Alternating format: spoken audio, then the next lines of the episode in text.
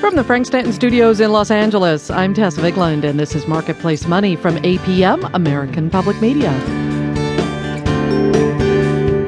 A three year low. Now, that is something to celebrate, isn't it? It is when you're talking about unemployment in this country. Pretty much any economist will tell you that there cannot be an economic recovery without recovery in the job market. If you don't have a job, you're not going to spend money. So, yes, the addition of nearly a quarter of a million jobs to company payrolls last month is party worthy. But just how big of a party? Well, to help us answer that question, we turn to economist Chris Lowe of FTN Financial. He's a regular guest on the Marketplace Morning Report every Friday, and we are borrowing him today. Thanks for joining us. My pleasure. So uh, there was quite a bit of hooping and hollering uh, about this number when it came out, but one wonders if perhaps it should maybe have only been hooping.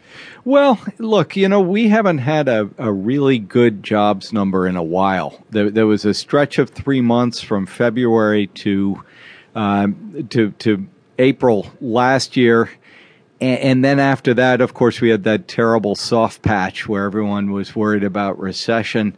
Right. And it's been a slow crawl out since that. So uh, all of a sudden, two 200,000 plus numbers in a row. Economists were expecting a pullback, and instead we had an acceleration. And uh, maybe a little bit of euphoria is, is okay. Okay, well, we'll take that.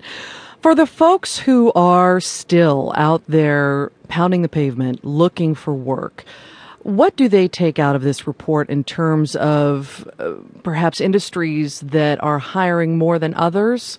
Where is the real silver lining here? Well, and that's what I liked about the report more than just about anything is is that it was a really broad-based gain in the private sector this month. We we saw 50,000 new manufacturing jobs, which is the strongest in a long time.